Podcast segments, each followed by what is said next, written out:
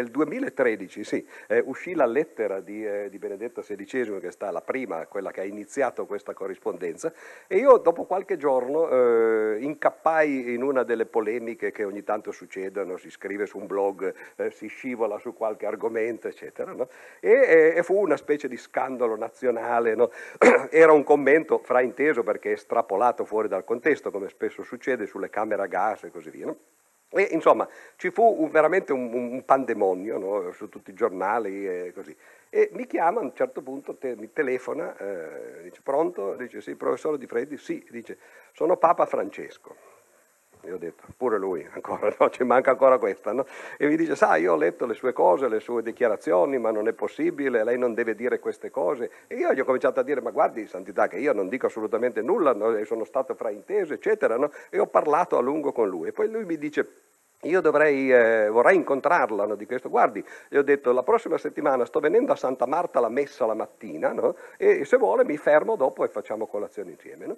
E, eh, però eh, dopo questa conversazione al telefono mi è venuto il dubbio, dico, ma è vero che Papa Francesco è strano, no? era appena stato eletto, no? perché era il settembre del, del 2013, no?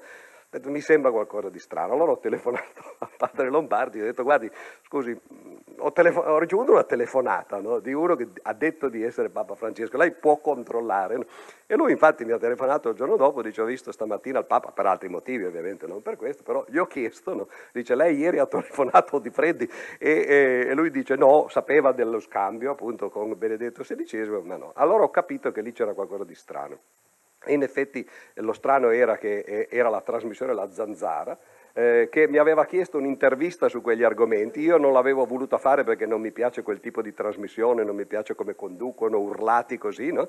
E loro invece me l'hanno chiesto ugualmente no? e alla fine l'hanno pubblicata dicendo ecco il lateo che poi dice al Papa che deve andare a, Santa Marta. E cosa era successo? Era successo che io avevo una cugina, eh, c'ho ancora, che era sposata, molto religiosa, ha perso il marito e, e dopo, do, dopo, che aveva perso il marito mi ha detto guarda io sono così eh, psicologicamente eh, così, molto, molto giù, no? mi piacerebbe andare a trovare Papa Francesco. No? Io ho detto sì, però non lo devi chiedere a me, dice sì, però tu conosci no? e io non conosco. Allora avevo chiamato eh, Cardinal Ravasi, no? gli ho detto guardi questa è la situazione e lui eh, aveva interceduto, intercesso, eh, all'epoca tra l'altro credo che fosse facile andare a Santa Marta perché era solo gli inizi, no? adesso c'è una fila credo lunga più del pontificato se posso dire futuro. E, eh, e, poi Ravasi mi aveva detto guardi che ci sono due posti, se vuole venire anche lei con sua cugina, io ho detto perché no, andiamo a vedere, Papa Francesco, era prima che incontrassi ancora Ratzinger. No?